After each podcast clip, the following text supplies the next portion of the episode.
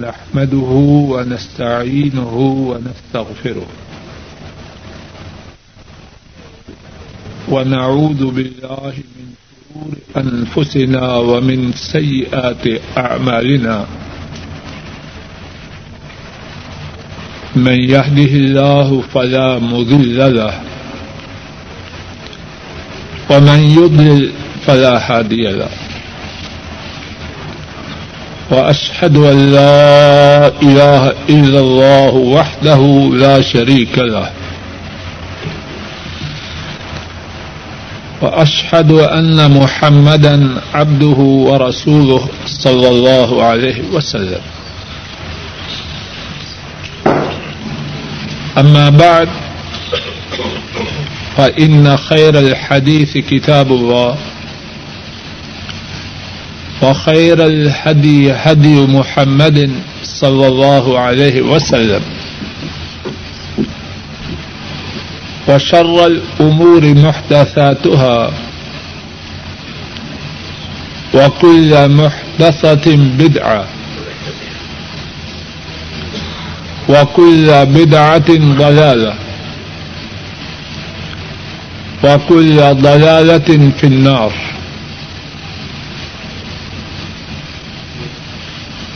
اللهم انفعنا بما علمتنا وعلمنا ما ينفعنا وزدنا علما. سبحانك لا علم لنا إلا ما علمتنا إنك أنت العليم الحكيم. رب اشرح لي صدري ويسر لي أمري. واحلل عقدة من لساني يفقه قولي. روى الإمام البخاري عن أبي هريرة رضي الله تعالى عنه. أن النبي صلى الله عليه وسلم قال، من لم يدع قول الزور والعمل به، من لم يدع قول الزور والعمل به، فليس لله حاجة. أن يدع طعامه وشرابه.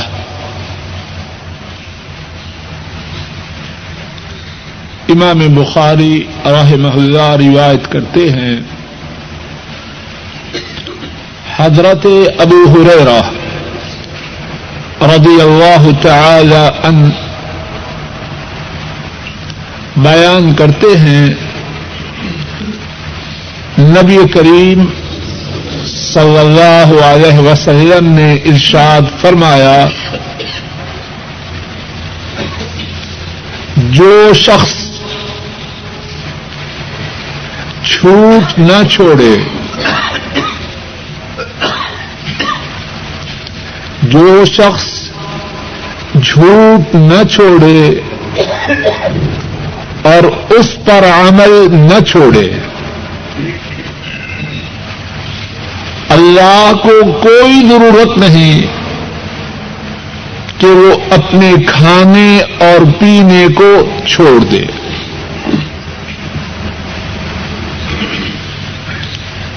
اس حدیث پاک میں رسول کریم صلی اللہ علیہ وسلم نے امت کو یہ بات بتلائی اگر کوئی روزے والا روزے کے باوجود جھوٹ بولنا اور جھوٹ پر عمل کرنا نہ چھوڑے، اللہ کو اس کے کھانے اور پینے کے چھوڑنے کی کوئی ضرورت نہیں۔ کیا مراد اس سے؟ حافظ ابن حجر رحمہ اللہ اس حدیث کی شرح میں امام ابن منیر رحمہ اللہ کا ارشاد نقل فرماتے ہیں کہ جو شخص روزے کے باوجود جھوٹ نہ چھوڑے اللہ اس کے روزے کو قبول نہیں فرماتے۔ بات یہ ہے کہ روزہ انتہائی عظیم الشان عبادت ہے۔ ایک گزشتہ درس میں روزے کی شان و عظمت کے متعلق کچھ بات ہو چکی ہے۔ اور روزے ہی کے متعلق یہ بھی بیان کیا گیا کہ روزے کا اجر و ثواب اتنا زیادہ ہے کہ اللہ کے سوا دنیا میں اس کا کسی کو علم نہیں۔ یہاں تک کہ جو ملائکہ انسانوں کے اعمال کو تحریر کرتے ہیں، انہیں بھی روزوں کے اجر و ثواب کی خبر نہیں عام نیکیاں ایک کے بدلے میں دس اور دس سے لے کر سات سو تک۔ لیکن روزوں کا جو اجر و ثواب ہے، اس کے لیے یہ پیمانہ نہیں۔ اللہ مالک نے فرمایا لی و ان اجزی بے روزہ میرے لیے ہے اور میں ہی اس کی جگہ عطا فرماؤں گا۔ لیکن چھوٹ ایسی تباہ کن بیماری ہے؟ اتنی بڑی نیکی کو، اتنی بڑی روزے کی عبادت کو برباد کرتے ہیں۔ اور میرا یہ اعتقاد ہے، اگر جھوٹ کے اگر جھوٹ کی خرابی کے بیان کرنے کے لیے اور کوئی بات نہ ہو، جھوٹ کی خرابی کے بیان کرنے کے لیے اور کوئی بات نہ ہو، جھوٹ کی تباہی اور بربادی کو بیان کرنے کے لیے ایک یہی حدیث کافی اتنی بڑی عبادت کو جھوٹ برباد کر دے۔ لیکن بات کے مزید سمجھنے کی غرض سے اور اس امید سے کہ اللہ اپنے فضل و کرم سے کہنے والے کو اور سب سننے والوں کو ساری زندگی جھوٹ سے بچائے رکھے، آج کے درس میں اللہ کی توفیق سے اسی جھوٹ کے مطابق کتاب و سنت کی روشنی میں کچھ بات کہنے کی کوشش کروں اور جو بات ارض کرنا ہے اللہ کی توفیق سے میں نے اس بات کو تین حصوں میں تقسیم کیا ہے۔ پہلا حصہ یہ ہے کہ کتاب و سنت میں جھوٹ کی قباحت کے متعلق کیا بیان کیا گیا ہے۔ اور میرا اس وقت مقصود وہ سب کچھ بیان کرنا نہیں۔ اس میں سے چند ایک باتیں ہیں۔ اللہ کی توفیق سے بیان کرنا ہے۔ جھوٹ کی قباحت کے متعلق کتاب و سنت میں جو باتیں ہیں، ان میں سے پہلی بات کچھ گنا ایسے ہیں جو بہت بڑے ہیں۔ اور جھوٹ وہ گنا ہے جو صرف بڑا گنا ہی نہیں، بلکہ بڑے گناہوں میں سے جو بہت بڑے گناہ ہیں، ان میں سے ایک جھوٹ امام بخاری اور امام مسلم رحمہ اللہ تعالی بیان کرتے حضرت ابو بکرا رضی اللہ تعالی ان اس حدیث کے راوی ہیں۔ ہمارے رسول کریم صلی اللہ علیہ وسلم نے اپنے ساتھیوں سے فرمایا اللہ انبئکم اکبری خبائر ساتھیوں وہ گنا نہ بتلاؤں، جو بڑے گناہوں میں سے بڑے ہیں۔ گنا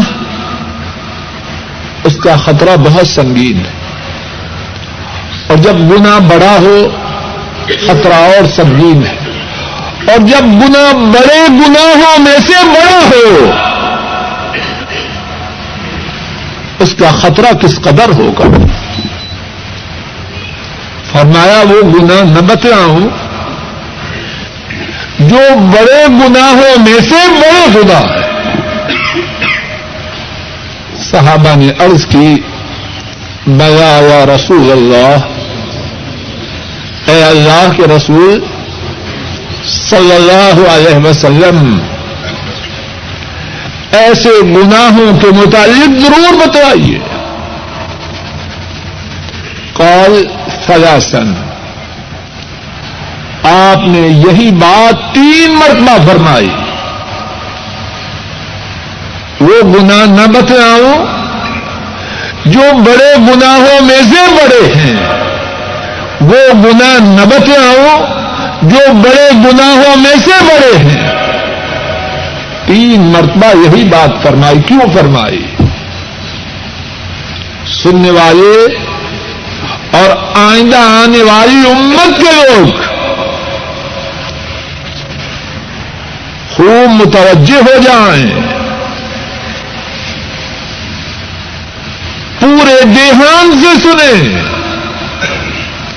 اس فرمان کو اپنے سینوں پہ سبق کریں۔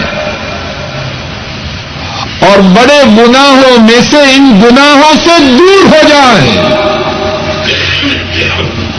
فرمایا، الاشراک باللہ و حقوق الوالدین۔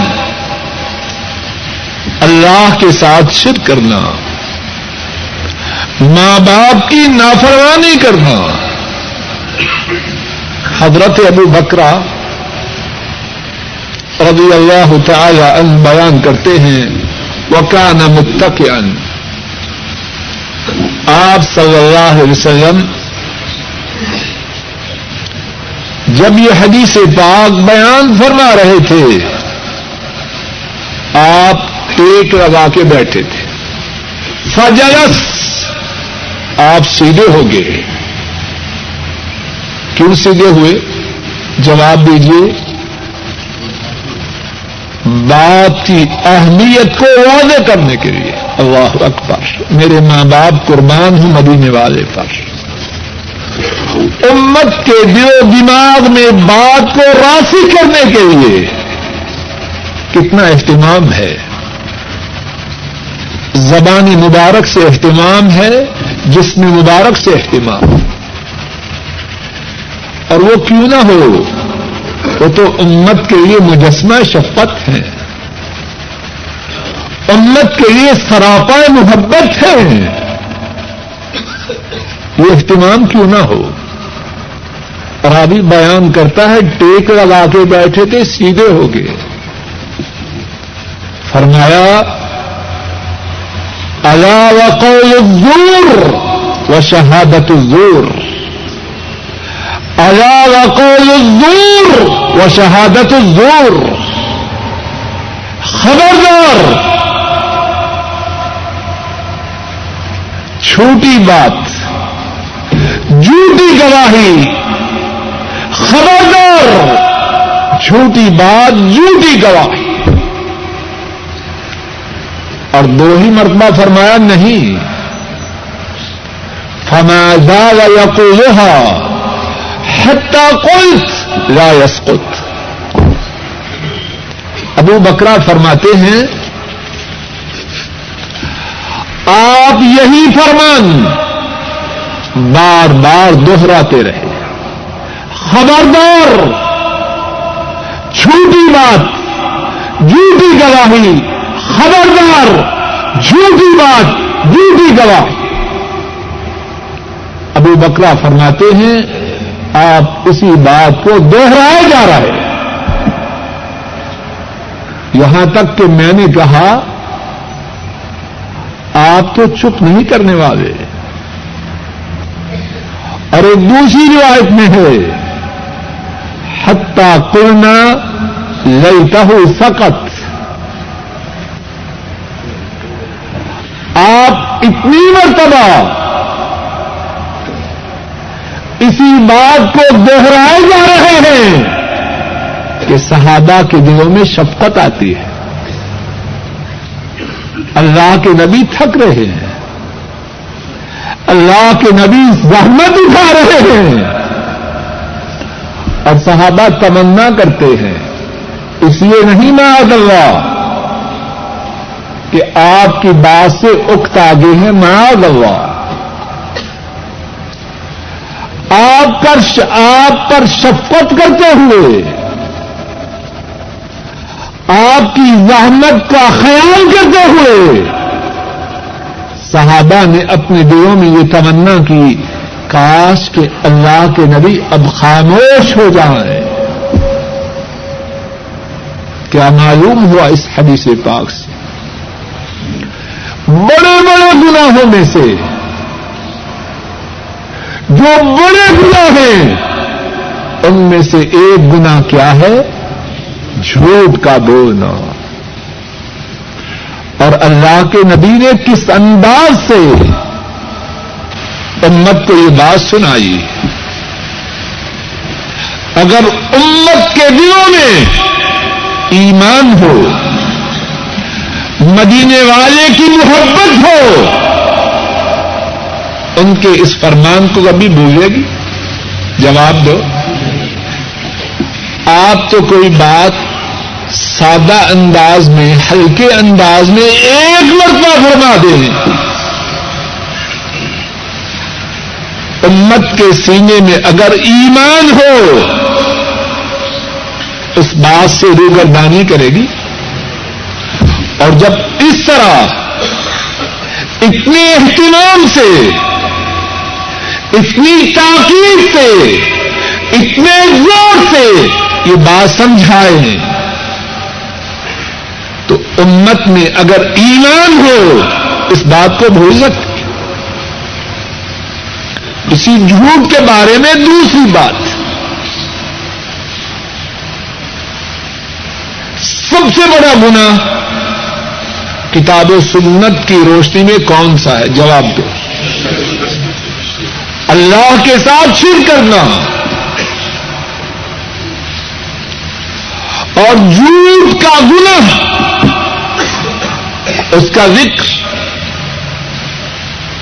نبی رحمت صلی اللہ علیہ وسلم نے اسی شرک کے گناہ کے ساتھ کیا۔ حدیث سنی ہم نے کہ نہیں؟ فرمایا بڑے گناہوں میں سے بڑے گناہ۔ اللہ کے ساتھ شر کرنا، والدین کی نافرمانی کرنا، جھوٹ بولنا اور دوسری گواہی دینا۔ جھوٹ کا گنا اس کا ذکر کس گناہ کے ساتھ ہوا؟ جو تمام گناہوں میں سے سب سے بڑا گناہ ہے۔ اور اس حدیث پاک ہی میں نہیں، کلام پاک میں، اللہ مالک نے جھوٹ کے گناہ کا ذکر شرک کے ساتھ کیا۔ شرک سے اجتناب کا حکم دیا۔ اور اسی کے ساتھ جھوٹ سے بچنے کا حکم دیا۔ سورہ الحج میں اللہ مالک فرماتے ہیں فجتنی وہ رشتہ ملے اوسان وجتنی وہ قول زور بتوں کی گندگی سے بچ جاؤ۔ اور اس کے بعد کیا فرمایا؟ بتوں کی گندگی سے بچ جاؤ۔ وجتنبو قول الزور۔ اور جھوٹ سے بچ جاؤ۔ کتنا سنگین گنا ہے جھوٹ۔ امام ابن کثیر رحمہ اللہ اس آیت کریمہ کی تفسیر میں بیان کرتے ہیں کہ شر کو جھوٹ کے ساتھ جوڑا گیا۔ اور یہ مقصد نہیں، کوئی غلط نہ سمجھے کہ شرک اور جھوٹ دونوں برابر کے گنا ہے یہ بات نہیں۔ لیکن شرک کتنا سنگین گنا اس کے ساتھ جو گنا ذکر کیا گیا، وہ جھوٹ کا گنا ہے۔ اگرچہ جھوٹ شرک کے برابر تو نہیں، لیکن شرک کے ساتھ اس کا ذکر، اس کی سنگینی کو بیان کرنے کے لیے کافی ہے۔ تیسری بات، لوگوں کتاب سنت کی ان باتوں کو اپنے سینے پر سبق کرو اور اپنے گھروں میں جا کے بتاؤ۔ اللہ کہنے والوں کو اور سننے والوں کو عمل کی توفیق۔ چھوٹ کے متعلق تیسری بات۔ جھوٹ والا اپنے اندر منافقوں کی علامت کو رکھتا ہے۔ امام مسلم رحمہ اللہ روایت کرتے ہیں۔ حضرت ابو ہریرا رضی اللہ تعالی ان اس حدیث کے راوی ہیں۔ آپ صلی اللہ علیہ وسلم نے فرمایا، آیت المنافق ثلاث۔ و ان صام وصلى وزعم انه مسلم. اذا حدث كذب.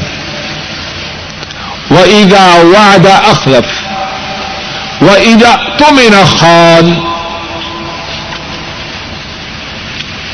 آپ صلی اللہ علیہ وسلم نے فرمایا، منافق کی تین نشانیاں ہیں۔ اللہ ہمیں ان نشانیوں سے پاک کرے۔ اللہ ہمیں ان نشانیوں سے پاک کرے۔ اللہ ہمیں ان نشانیوں سے پاک کرے۔ اللہ ہماری اولادوں کو، ہمارے بہن بھائیوں کو اور ساری امت کو ان نشانیوں سے پاک کرے۔ فرمایا، منافق کی تین علامتیں ہیں۔ اگرچہ وہ اگرچہ وہ منافق روزہ رکھے اور نماز پڑھے اور اپنے آپ کو مسلمان کہے توجہ سے سنو منافق کی تین علامتیں ہیں۔ اگرچہ وہ روزہ رکھے اور نماز پڑھے۔ اور ابتدا میں حدیث جو گزر چکی ہے وہ کیا تھی؟ کون بولے گا؟ جو روزے کے ساتھ جھوٹ بولے، اللہ کو اس کے روزے کی ضرورت ہی نہیں۔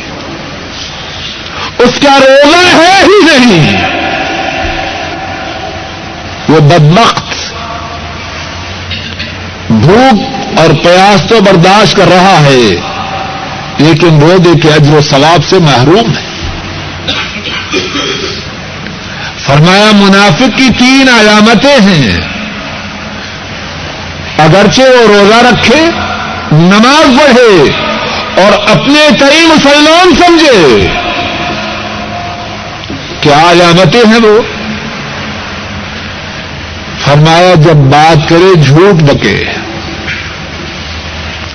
وعدہ کرے خیاف ورزی کرے۔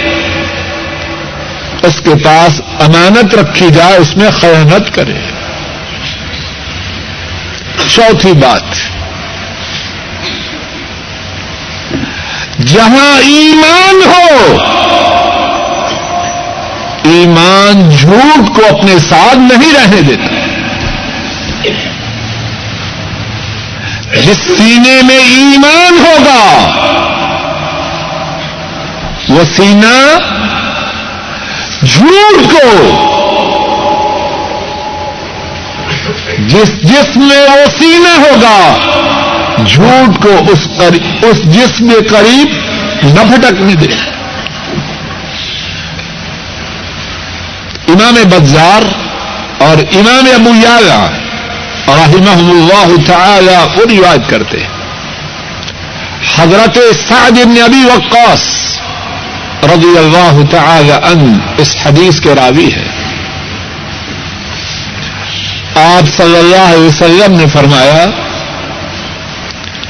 یتبع المؤمن على كل خلت غیر الخیانت والکذب۔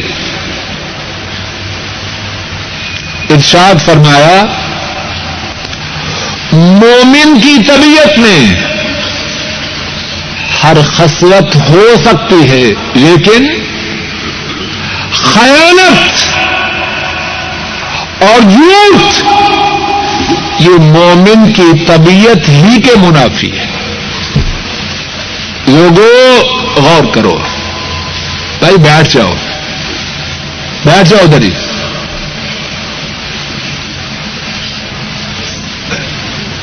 لوگوں اور کرو۔ اللہ نہ کرے کہ ہم میں جھوٹ ہو۔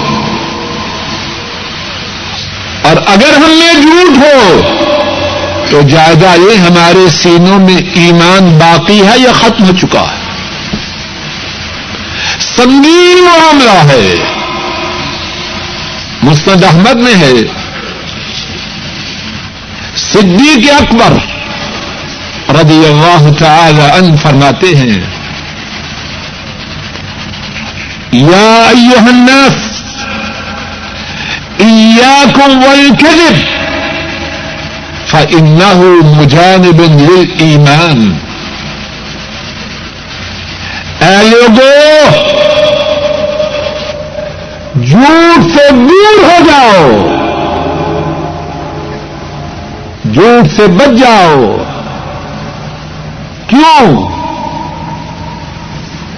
ایمان جھوٹ کے ساتھ نہیں رہتا۔ جس بندے میں جھوٹ آیا وہ اپنے بارے میں فیصلہ کرے۔ اپنا جائزہ لے اپنا محاسبہ کرے۔ ایمان ہے کہ جا چکا ہے۔ صدیق اکبر فرما رہے ہیں یوگو جھوٹ سے بچو۔ ایمان جھوٹ کے ساتھ نہیں رہتا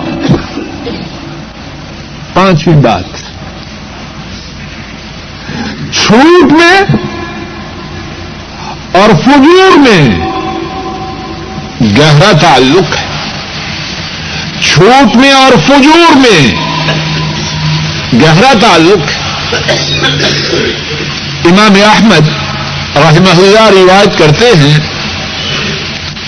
صدیق اکبر رضی اللہ تعالی عنہ اس حدیث کے بیان کرنے والے ہیں۔ آپ صلی اللہ علیہ وسلم نے فرمایا، ایاکم والکذب فإنه مع الفجور. وهما في النار نسأل الله العافية. آپ نے فرمایا، جھوٹ سے بچ جاؤ۔ وہ تو فجور کے ساتھ ہے۔ فاجر سمجھتے ہیں نا؟ وہ فجور کے ساتھ ہے۔ اور جھوٹ اور فجور کل قیامت کے دن کہاں ہوں گے؟ وہ فنار جھوٹ اور فجور۔ کل قیامت کے دن ان دونوں کا ٹھکانا جہنم کی آگ ہوگی۔ اس کی گئی کہ کتاب و سنت کی روشنی میں جھوٹ کتنی بڑی برائی ہے۔ نمبر ایک جو سب سے بڑے گنا ہیں، ان میں سے ایک بڑا گنا نمبر دو، کتاب و سنت میں جھوٹ کا ذکر شرک کے ساتھ ہوا۔ نمبر تین، جھوٹ منافقوں کی علامات میں سے ایک علامت۔ نمبر چار، جھوٹ ایمان کے منافی۔ نمبر پانچ، جھوٹ فجور کا ساتھی اور جھوٹ اور فجور دونوں جہنم کی آگ میں۔ بات کا دوسرا حصہ یہ ہے کہ لوگ کہاں کہاں جھوٹ بولتے ہیں۔ اللہ کی تعداد رحمتیں ہوں۔ نبی کریم صلی اللہ علیہ وسلم پر عام طور پر جہاں جہاں لوگ جھوٹ بکتے ہیں، آپ صلی اللہ علیہ وسلم نے ان ان مقامات کی نشاندہی فرمائی۔ کتنے پیارے ہیں وہ معلم۔ کتنے عدیم الشان ہیں وہ سمجھانے والے۔ جہاں جہاں لوگ جھوٹ بکتے ہیں، ان مقامات کی نشاندہی فرمائی اور ان مقامات پر جھوٹ بکنے سے روکا۔ کتنا عظیم ہے وہ معلم صلی اللہ علیہ وسلم۔ انہی مقامات میں سے چند ایک مقامات سنیے۔ کچھ بدبخت لوگ، کچھ بدنصیب لوگ جھوٹ بکتے ہیں دوسروں کو خوش کرنے کے لیے۔ بکتے ہیں کہ نہیں اس طرح؟ بولو۔ آپ میں سے تو کوئی انشاءاللہ ایسا نہیں۔ اللہ کوئی ہم میں سے ایسا نہ کرے۔ جھوٹ بکتے ہیں لوگوں کو خوش کرنے کے لیے۔ کیا ہے اس جھوٹ بکنے والے کے؟ سن نبی داؤد میں ہے۔ اور رسول کریم صلی اللہ علیہ وسلم فرماتے ہیں ویل للذي يحدث فيكذب ليضحك به القوم۔ ويل له ويل له۔ فرمایا، اللہ اکبر۔ اس کے لیے تباہی ہے۔ جو جھوٹ بولتا ہے، تاکہ لوگ ہنسے اس کے لیے تباہی ہے۔ جو جھوٹ بولتا ہے، تاکہ لوگ ہنسے اور ایک مرتبہ ہی نہیں فرمایا ویل اللہ ویل اللہ اس کے لیے تباہی ہے، اس کے لیے تباہی۔ ہے کتنا بدبخت ہے یہ آدمی۔ لوگ تو ہنسے اس بد نصیب کو کیا ملا؟ مدینے والے سراپا رحمت۔ جس بد نصیب کے لیے وہ بد دعا کریں اس کی بد نصیبی کتنی سنگین ہوگی۔ تین مرتبہ بد دعا کی۔ اس کے لیے تباہی ہو۔ اس کے لیے تباہی ہو۔ اس کے لیے تباہی ہو۔ جو لوگوں کو ہنسانے کے لیے جھوٹ پکے۔ دوسرا موقع۔ جہاں لوگ جھوٹ بکتے ہیں۔ اپنے کاروباری فائدے کے لیے۔ دکانداری چمکانے کے لیے، سودا فروخت کرنے کے لیے۔ کیا فرمایا؟ صحیح بخاری اور صحیح مسلم میں ہے۔ حضرت حکیم بن حزم رضی اللہ تعالی عنہ کو روایت کرتے ہیں۔ آپ صلی اللہ علیہ وسلم نے فرمایا، البیعان بالخيار ما لم يتفرقا فإن بينا وصدقا بورك لهما في بيعهما وإن كذبا وكتما محقت بركة بيعهما أو كما قال صلى الله عليه وسلم۔ فرمایا خرید و فروخت کرنے والے، جب تک مجلس میں موجود ہیں، انہیں سودا ختم کرنے کا اختیار ہے۔ اور اس کے بعد کیا فرمایا؟ اگر وہ اپنے سودے کے عیب کو وعدے کریں اور سچ بولے۔ سودے کے عیب کو وعدے کریں اور سچ بولیں۔ کیا ہوگا؟ فرمایا، ان کے سودے میں برکت نادل کی جائے گی۔ اور اگر انہوں نے سودے کے عیب کو چھپایا اور جھوٹ بکا فرمایا ان کے سودے کی برکت کو ختم کیا جائے گا۔ تو کمائے لاکھوں اگر تیری کمائی برکت سے خالی ہے، اس میں کوئی خیر ہے؟ تو کما لے خوب کما لے جھوٹ سے۔ جب برکت چھن جائے، شاید تیری یہی کمائی تیری بیٹیوں کی بربادی کا سبب بچ جائے جب برکت نہیں تو خیر آئے گی۔ شاید تیری اسی کمائی کی وجہ سے تیرے بیٹے پاؤڈر پینا شروع کر دے۔ جب برکت نہیں تو اور کیا ہوگا؟ کما لے تو۔ کمائے شاندار گاڑی لے لے۔ جب کمائی میں برکت نہیں، شاید اسی گاڑی کی وجہ سے۔ ایسا حادثہ ہو، سارا خاندان معذور ہو جائے۔ بیت الخلا میں تجھے اٹھا کے لایا جائے، یا بستر ہی بے قضائے حاجت کرے۔ جو کمائی برکت سے خالی ہو، اس کے اثرات اچھے ہوں گے۔ جھوٹ والی کمائی۔ اور شوایا رب، اس کمائی سے برکت کو اٹھا لیتا ہے۔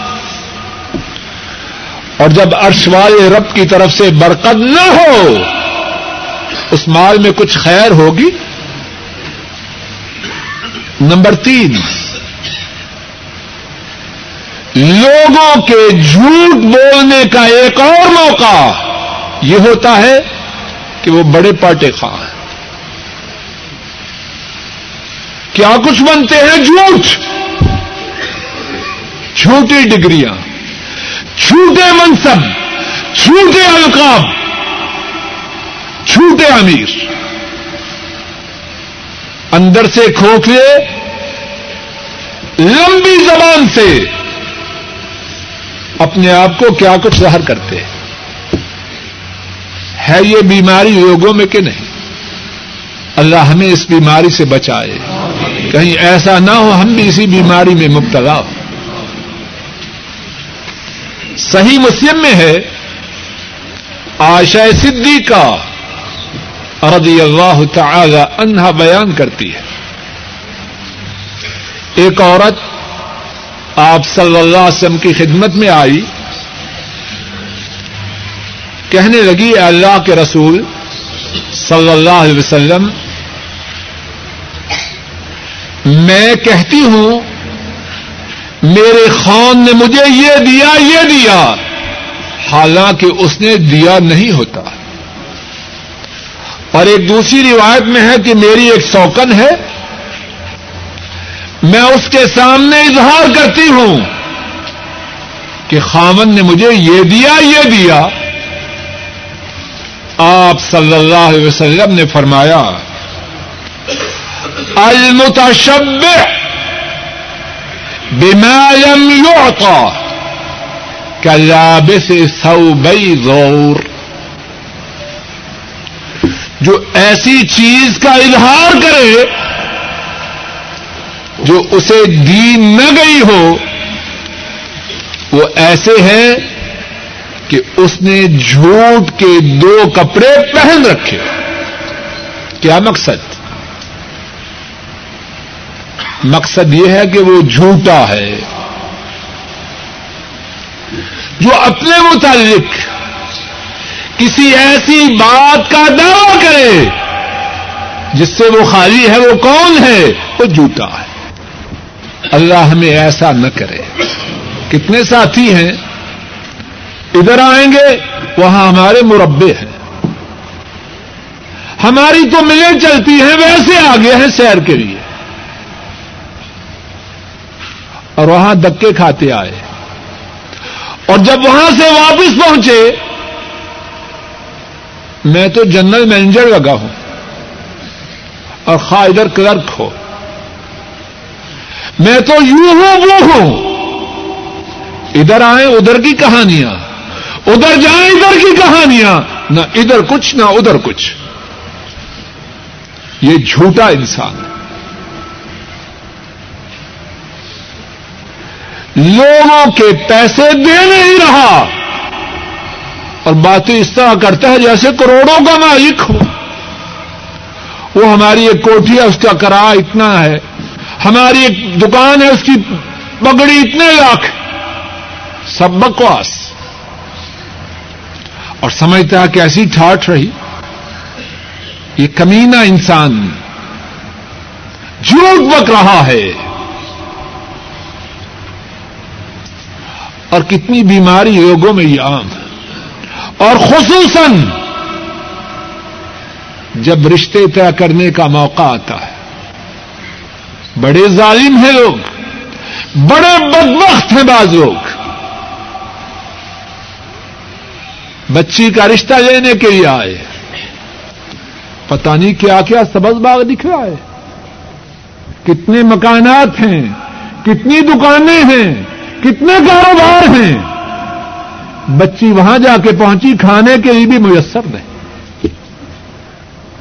اور کتنے بچیوں والے جھوٹ بکتے ہیں۔ بچی کا بھیا سعودی عرب میں ہے۔ اتنے لاکھ اس کا بیلنس ہے، سب بکواس۔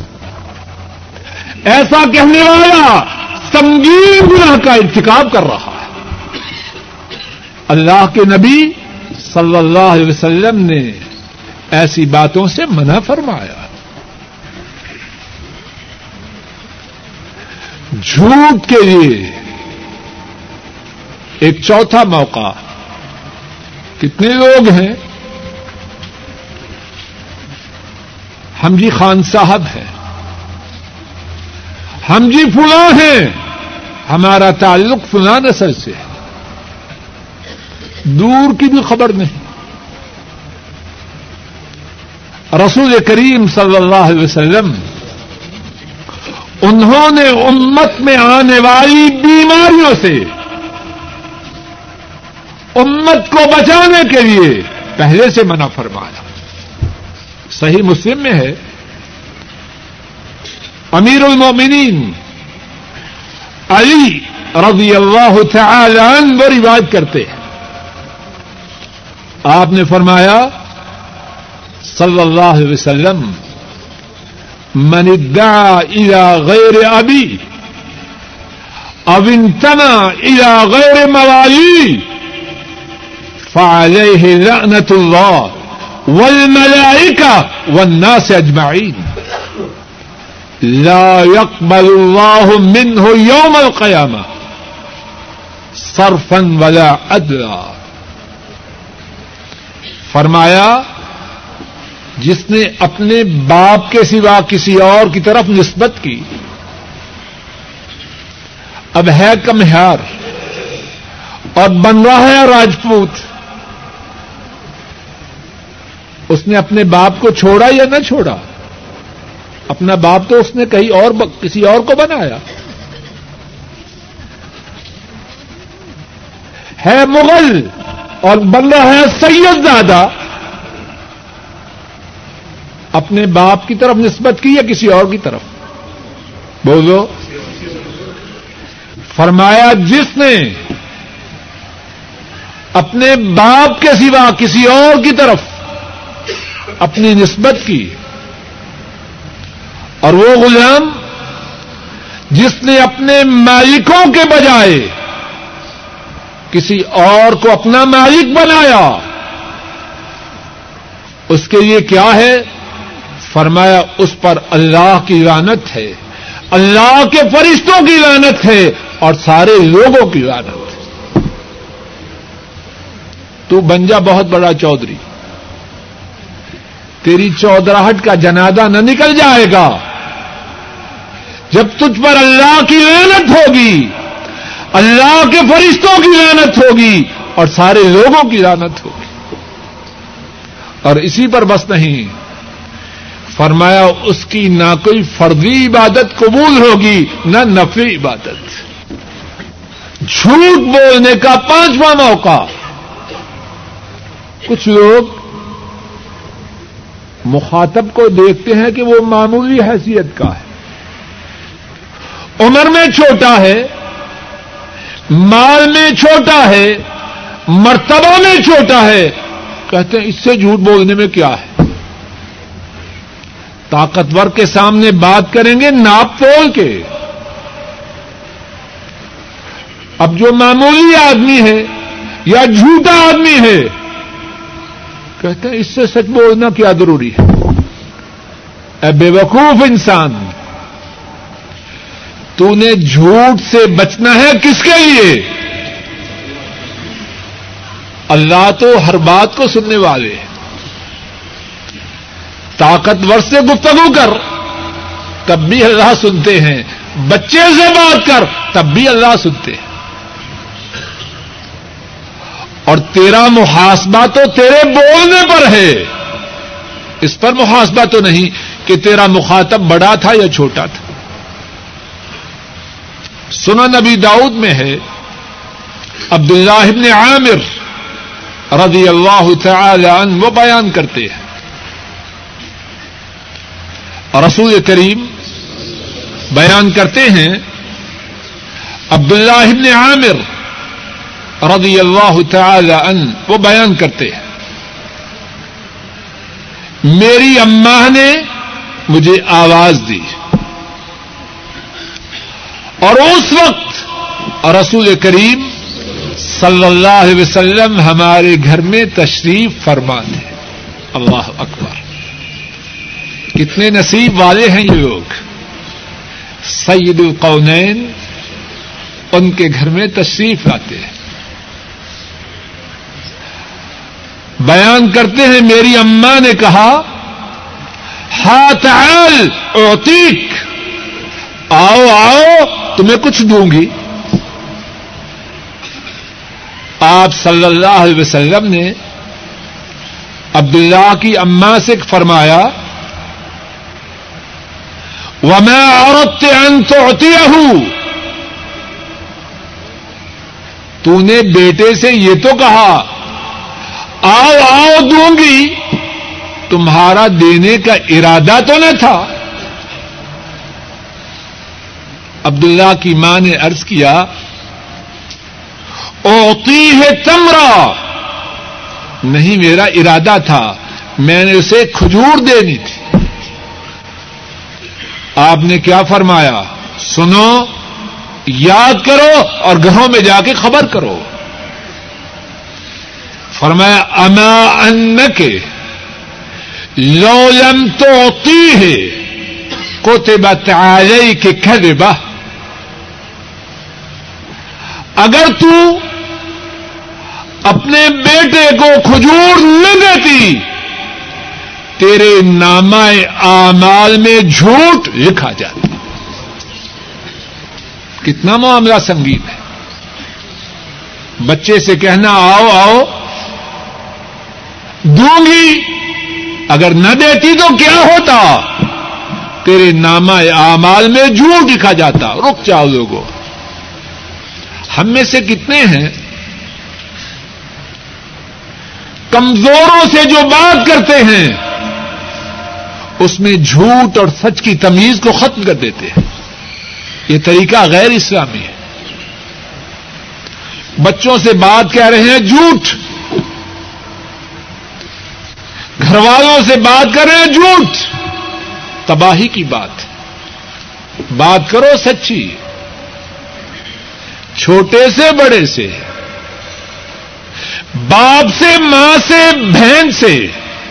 جس سے بات کرو، سچی بات کرو۔ جھوٹ کے بولنے کے مواقع میں سے چھٹا موقع۔ اللہ کی رحمتیں ہوں، ہمارے نبی کریم صلی اللہ علیہ وسلم پر۔ بات کو کتنا کھول کھول کے بیان فرمایا مستد امام احمد میں ہے۔ حضرت اسما بنت امیس رضی اللہ تعالی عنہا بیان کرتی ہے اور اللہ کی رات آداد رحمتیں ہوں۔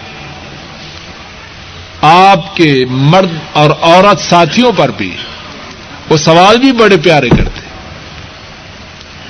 حضرت اسما عرض کرتی ہیں، اے اللہ کے رسول صلی اللہ علیہ وسلم، ایسے ہوتا ہے کہ ہمیں ایک چیز کی خواہش ہوتی ہے، لیکن ہم کہتی ہیں، نہیں، ہمارا دل نہیں چاہتا۔ ہے یہ بات گھروں میں کہ نہیں؟ نہیں، میرا دل نہیں چاہتا۔ اور خواہی یہ ہے کہ ایک منٹ سے پہلے میرے منہ میں آ جائے۔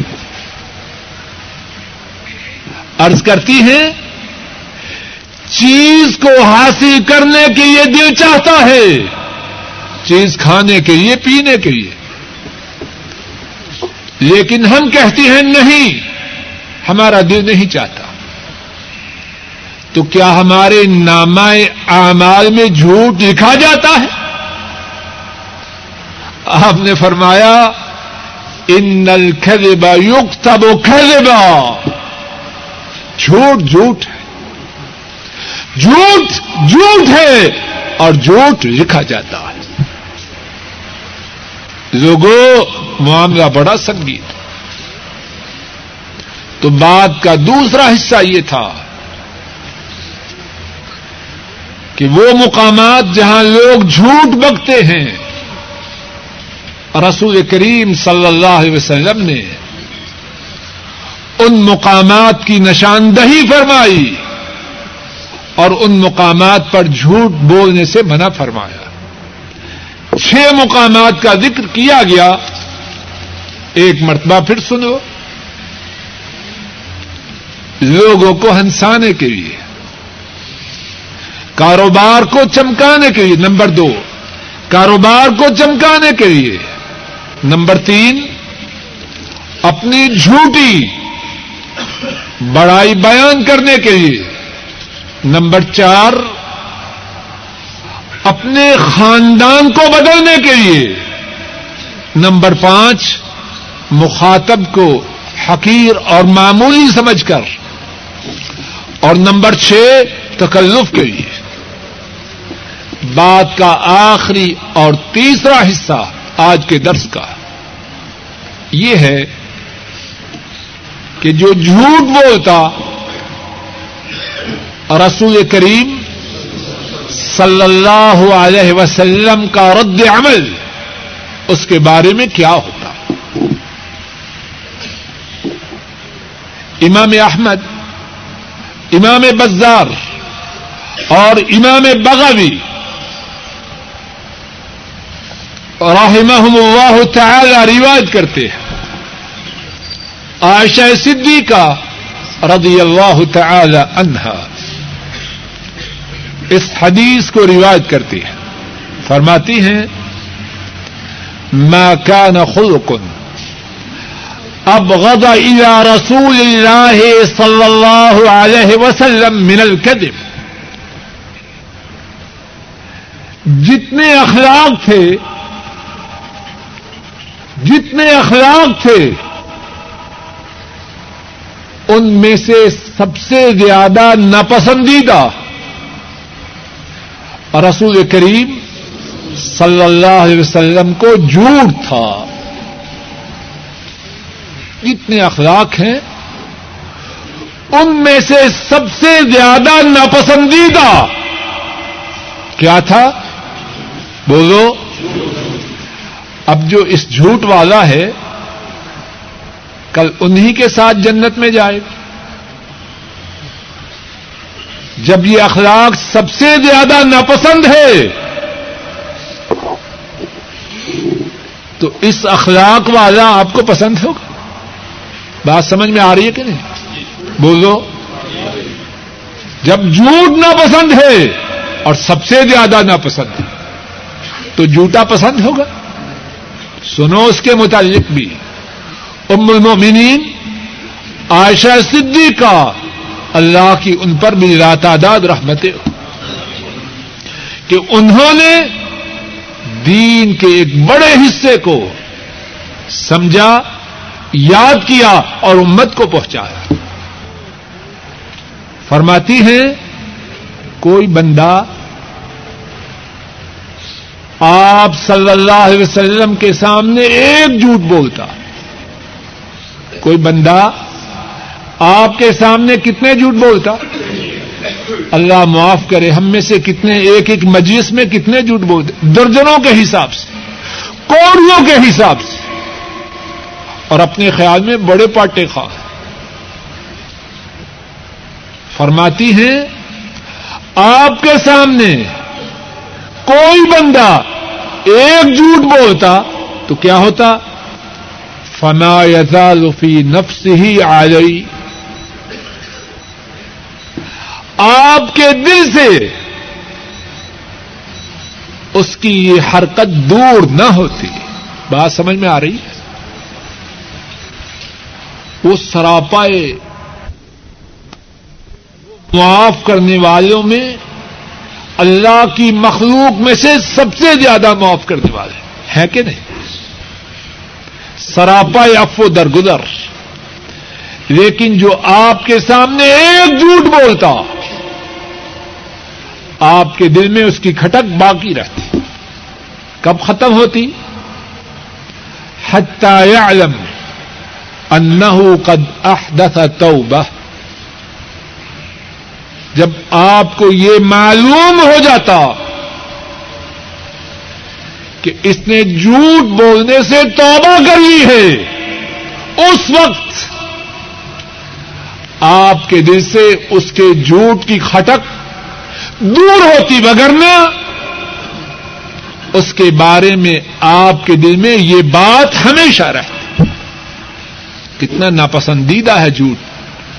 رسول کریم صلی اللہ علیہ وسلم کو اللہ مالک اپنے فضل و کرم سے کہنے والے کو، سب سننے والوں کو، ہماری اولادوں کو، ہمارے گھر والوں کو، ہمارے بہن بھائیوں کو، ان کی اوزادوں کو اور ساری امت کو ساری زندگی جھوٹ سے محفوظ رکھے۔